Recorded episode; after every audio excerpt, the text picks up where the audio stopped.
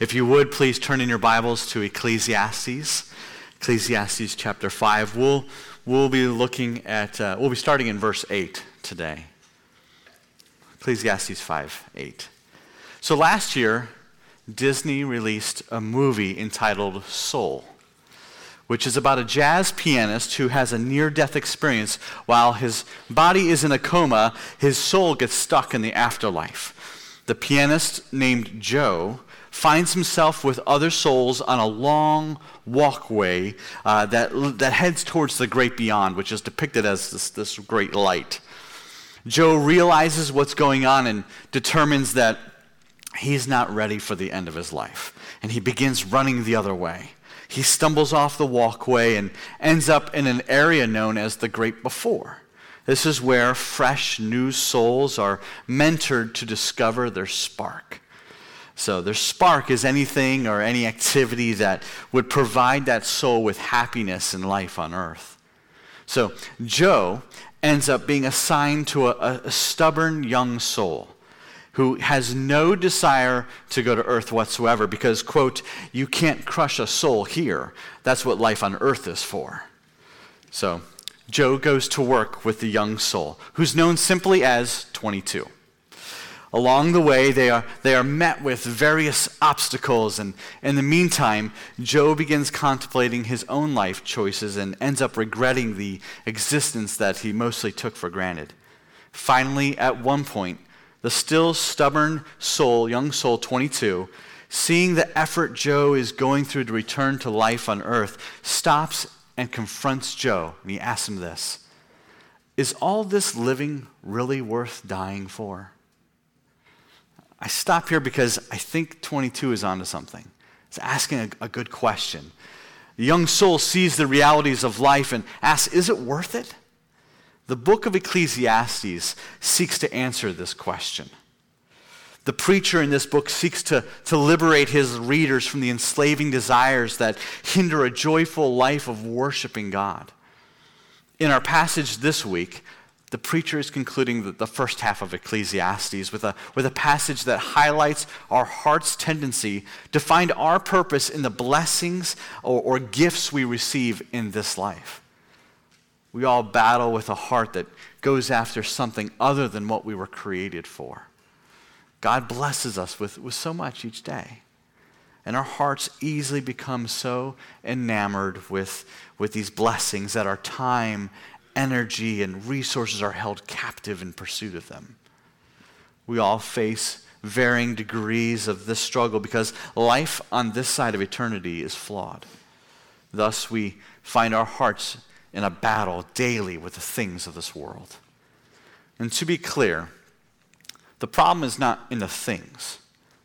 The problem is not in, in creation that attract us. The problem is that we have a sinful heart, which, which that causes us to have an insatiable appetite for creation. We can quickly believe that, that we, we can reach ultimate and final enjoyment of, of the acquisition of things. And so we work hard and give copious amounts of time and energy and resources toward obtaining what we believe will satisfy us. This passage in Ecclesiastes argues against that mindset. And I believe we'll see this morning that we can enjoy the, the blessings of life as well as have a wonderful relationship with God. The struggle is that the blessings of life often become our pursuit rather than a means to an end, and the end being worship of God. So, if I could leave you today with one primary point, I'd like it to be this pursue lasting joy through faith in God. The preacher in Ecclesiastes makes his point by juxtaposing these two mindsets lasting contentment through earthly gain versus lasting contentment through faith in God. And so let's take a moment to read our passage here. We'll read chapter 5, we'll, start in chapter 5, verse 8, and we'll go all the way through chapter 6, verse 9. So it's a lengthy text, but it's good and important to see the points that are being made here. So, so let's read God's word. Ecclesiastes 5 8. If you have seen in a province the oppression of the poor and the violation of justice and righteousness, do not be amazed at the matter. For the high official is watched by a higher and there are yet higher ones over them.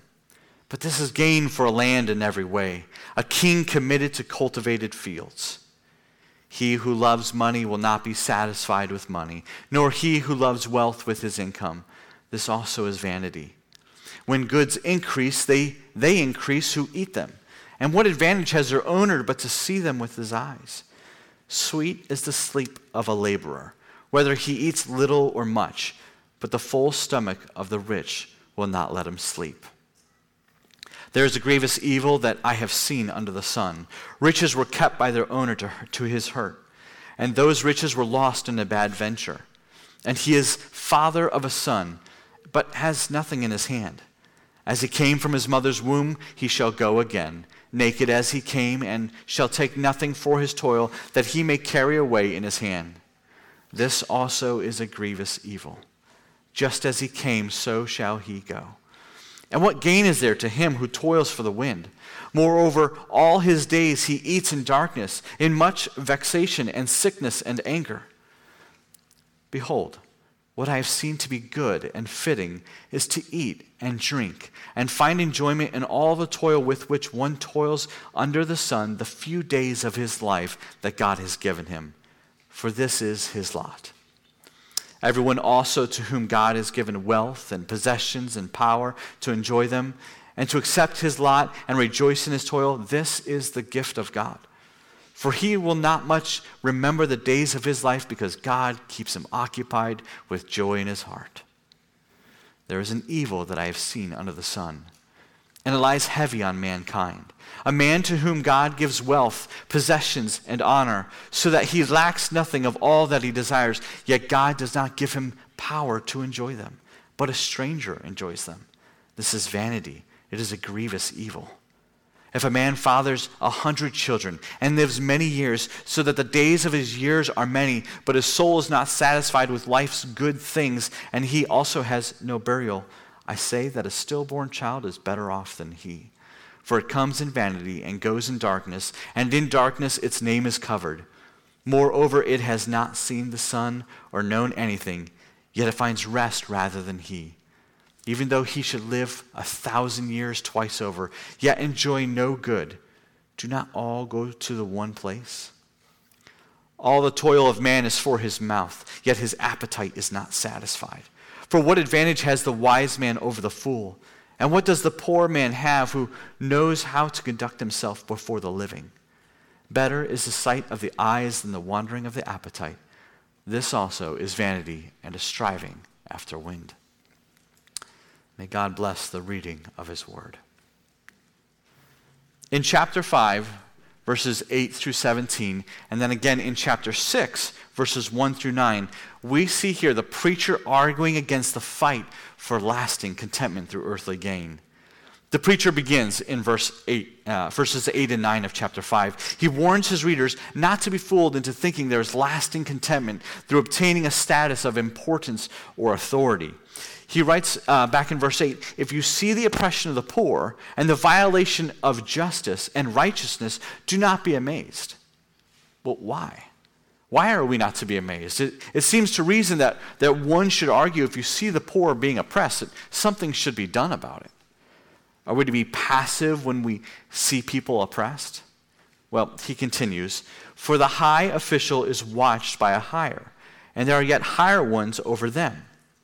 Okay, so this, this high official who is oppressing the poor is someone who is watched by a higher one. So this word watched here is used often in the Old Testament, but perhaps not in the way we might think of it here. It is actually used two other times in this chapter alone. So the first is in, in, in verse 1 of chapter 5. Uh, there we read, Guard your steps when you go into the house of the Lord the same word for watch is, is guard in, in verse 1 there of chapter 5. Then again in verse 13 of our text, we read in the middle of the verse, riches were kept by their owner to his hurt. The word kept is also the same word as watch. So the idea in this verse is not that there is an overseeing of or an accountability to. Instead, it's more of a, a guarding or a, or a looking out for one another. So these high officials had, had each other's back. They were part of a buddy system, an exclusive club, uh, which the, only the rich and powerful were allowed entrance. Their concern was for the welfare of themselves. And if that meant stomping on a few people on their, on their way up to the top, well, that's just life. The preacher says when leaders allow this type of corruption to, to not be surprised if people are oppressed. It, it, it's not a call to be passive about it. It's meant to warn us of the result of one who makes his or her life about obtaining power or authority. It's as clear as verse 9 affirms that leadership that is committed to honest work allows others to benefit under their authority. So, as we move forward in verse 10 through 17, here the preacher discusses the frustrating nature of wealth and its unfulfilled expectation. He warns that the one who loves money will not find lasting happiness, and that the pursuit of money as a means of happiness is a wasted life. So, first, the preacher uses three statements in these verses here, in verses 10 through 12, to communicate this thought. He says that if someone loves wealth, they will never be satisfied. Then he writes, with the increase of goods brings an increase of people who, who help consume those goods. And then finally in verse 12, he states that those who work hard sleep well. And the idea here is that those who are simply relying on their wealth for peace and security are consumed with worry and anxiety, and rest evades them. And then in verses 13 through 17, the preacher provides us with a story to further explain the troubles that come with wealth. He focuses on the disappointment suffered when someone faces the loss of wealth. The preacher depicts a wealthy father who has hoarded his money and then, through a poor business investment, loses it. This dependence on his wealth leaves him devastated. Charles Spurgeon once stated Our earthly comforts were never given to us to be held forever by a covenant salt. They are always loans and never gifts. All that we possess here below is God's property.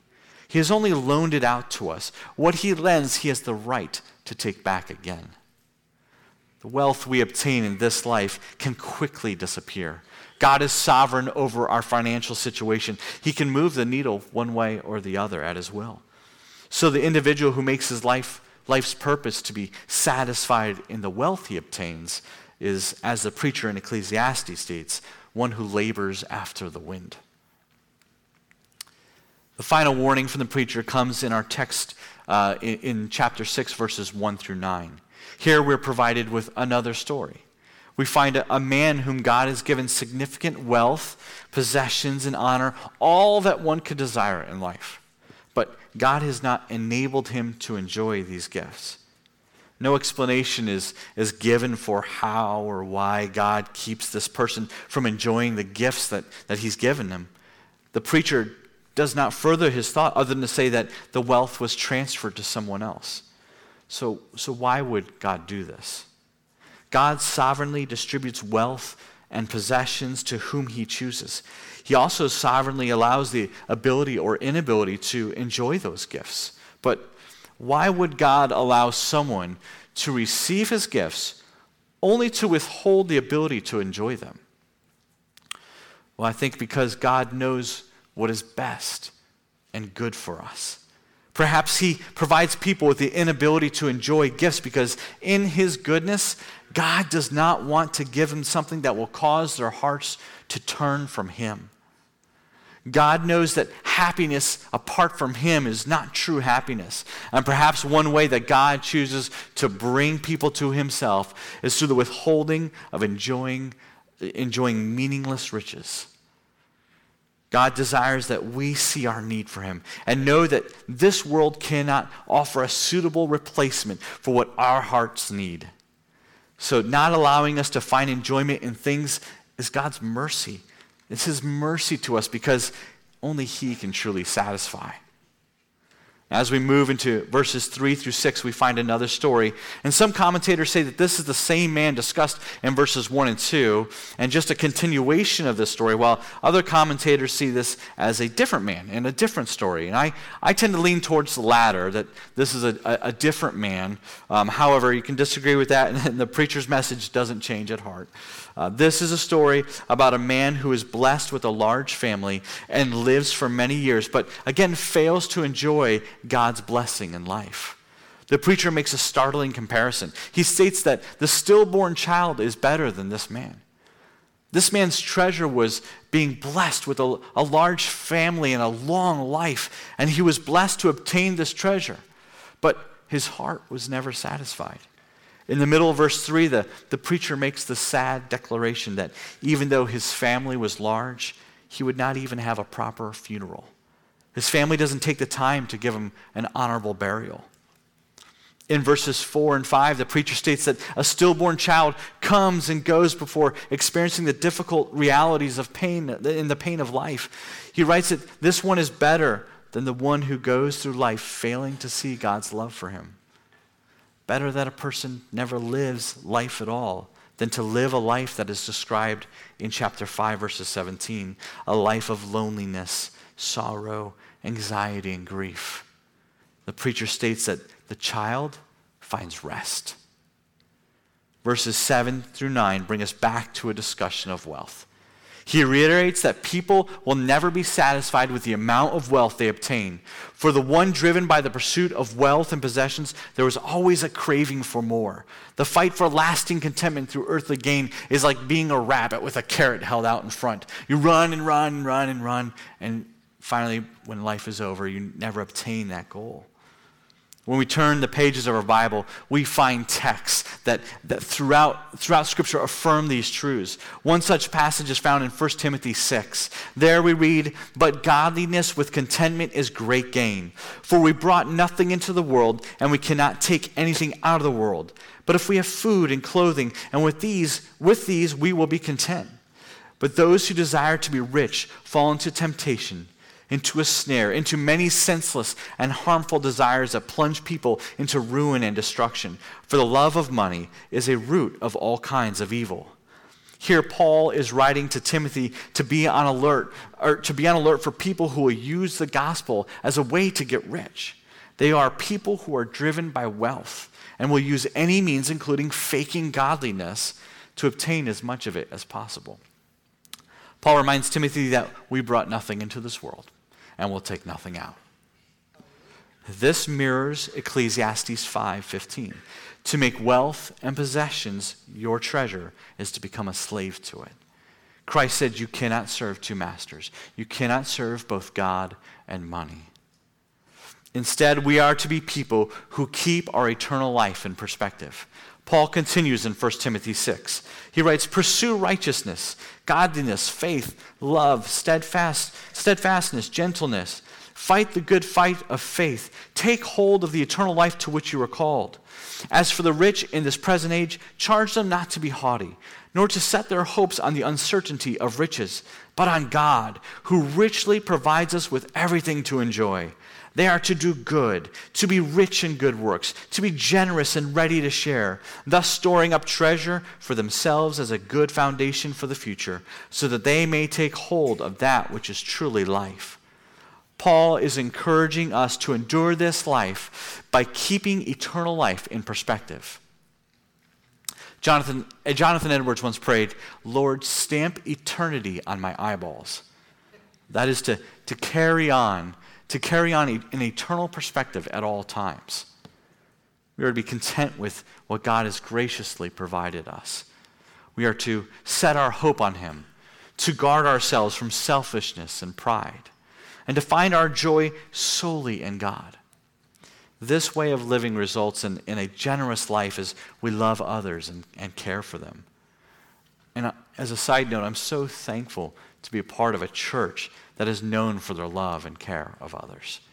God has graced so many here who excel in, in, in the caring for each other and loving one another. And, and God has graced, graced us to, with, with an example of people who keep an eternal perspective. So I'm so thankful for, for your example to me.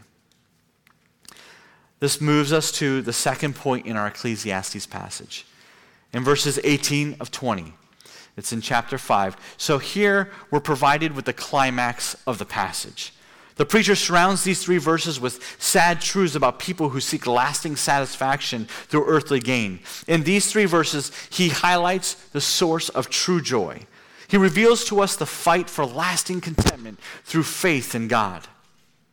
Verse 18 reads Behold, what I have seen to be good and fitting is to eat and drink and find enjoyment in all the toil that, that with which one toils under the sun, the few days of his life that God has given him. For this is his lot. In stark contrast to 513 where he writes there is a grievous evil that i have seen under the sun. And then again in 6.1 there is an evil that i have seen under the sun. Here the preacher says what i have seen to be good and fitting life does not have to be defined as tragically evil in this verse the emphasis falls on the, on the word enjoyment it's connected to ideas like eating and drinking the preacher, the preacher intends to mean that, that even in the mundaneness of life, we can live in righteousness and joy. He continues in this verse to make the point that our lives are fleeting. He wrote that we toil the few days that God has given us. Life makes it clear there is nothing we can do about the length of time that we have on earth. We have no idea how much time we have. David Gibson in Living Life Backward writes on this topic. He states The reality is that if death doesn't inform the way we live, then death is something we are pretending doesn't exist. It's easy for us to believe that we have this extended period of time before us. Our hearts deceive us. Our life on earth is fleeting, and the length of our stay here is outside of our control. However, God has graced us so that we can do something with how we live. It's important to remember that the fleeting time of this life is not all that there is. God created us with eternity in mind.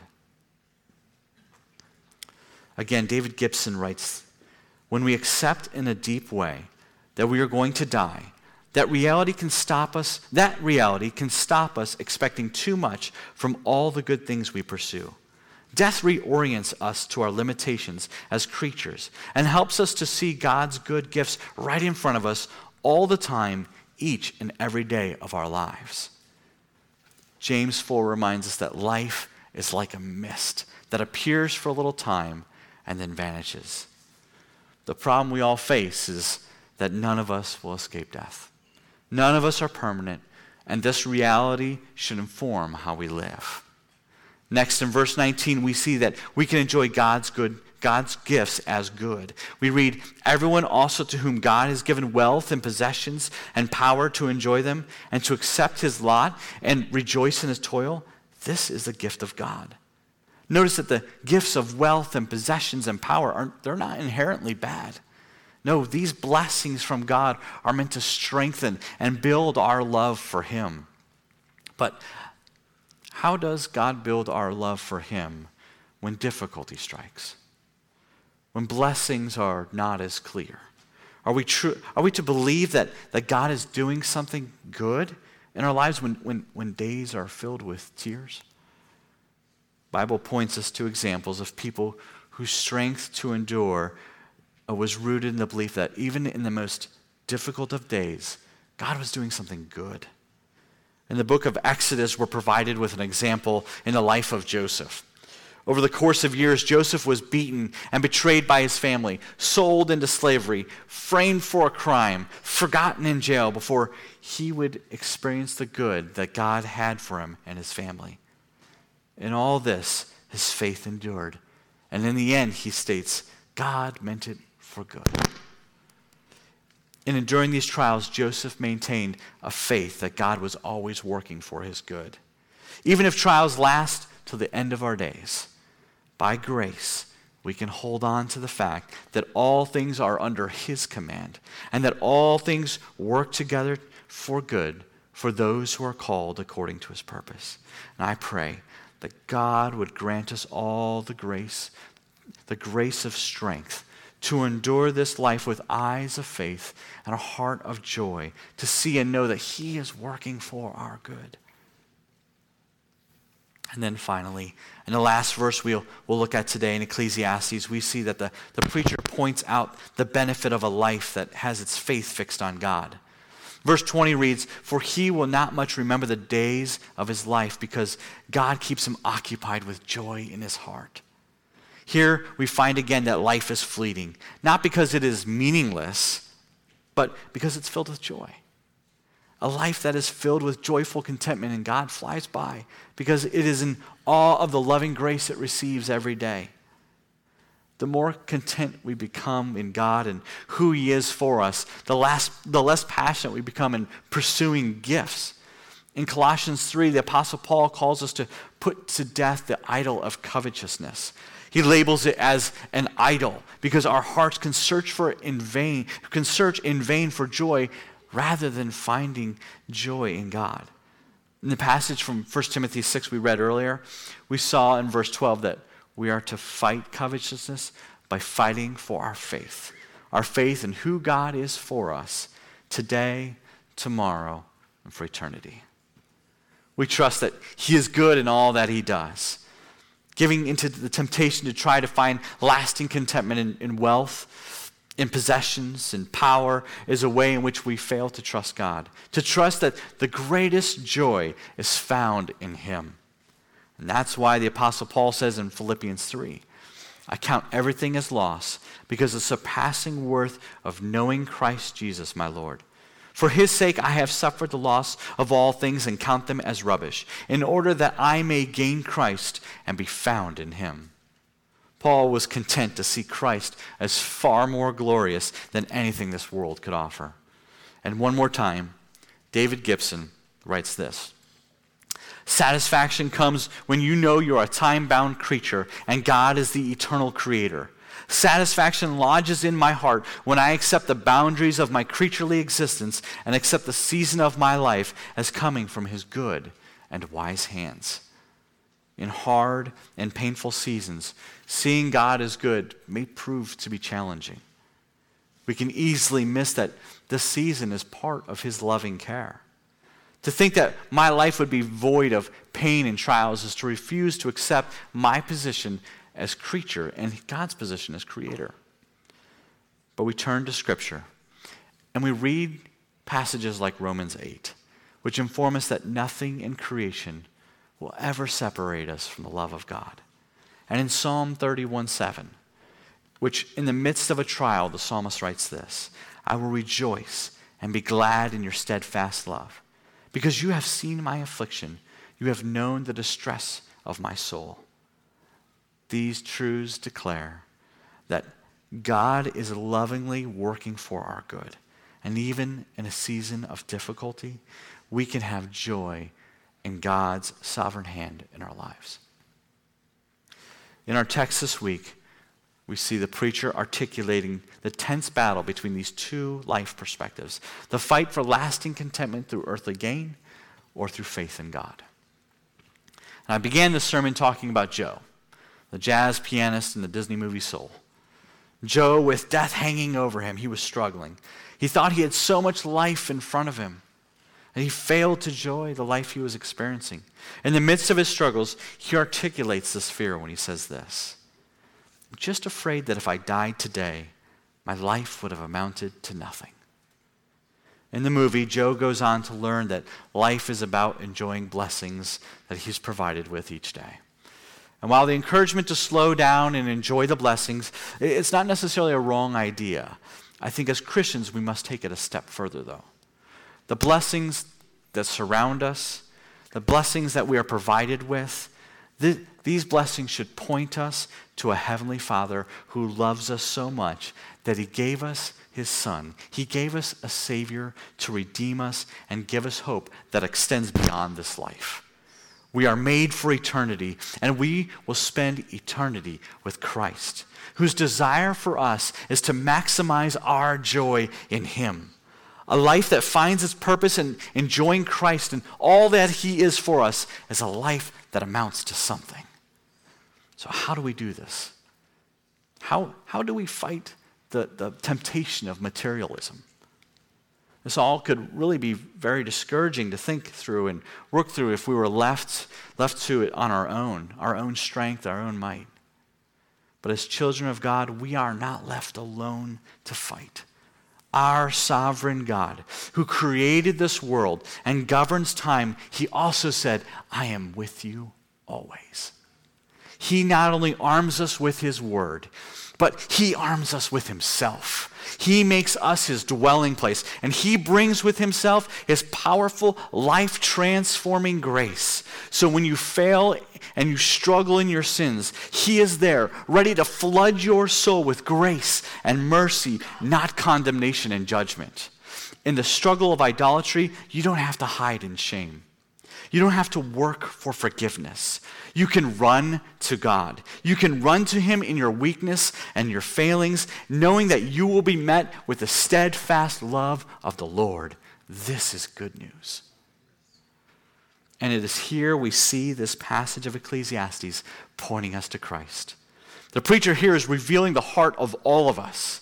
We were all consumed with the world its power, wealth, and possessions. We were, we were all interested in only worshiping ourselves. We were helplessly lost on a road leading to destruction. But God, who loved the world, gave his his son to die for our sins, so that all who would believe in him for the forgiveness of their sins would not perish, but have eternal life. We would be slaves no more to the temporal pleasures this world offers, but now we are free. We are free to have a life of joy and satisfaction in who God is for us in Christ Jesus. So, friends, if, if you are here and you don't know Christ as your Savior, let me ask you to consider this message today that Jesus Christ, the Son of God, lived a perfect life, died on a cross, bearing the penalty for our sins. He was buried, and after three days rose again and is living and ruling now in heaven.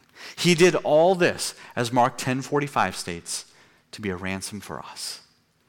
The Bible says that if we confess our sins, that he is both faithful and just to forgive us of those sins so I ask, please consider this message today.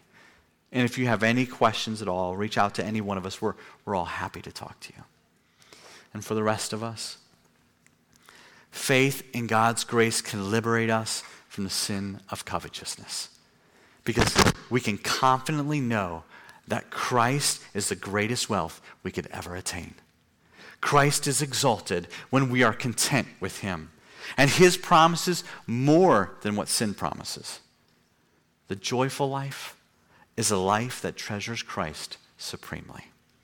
Amen.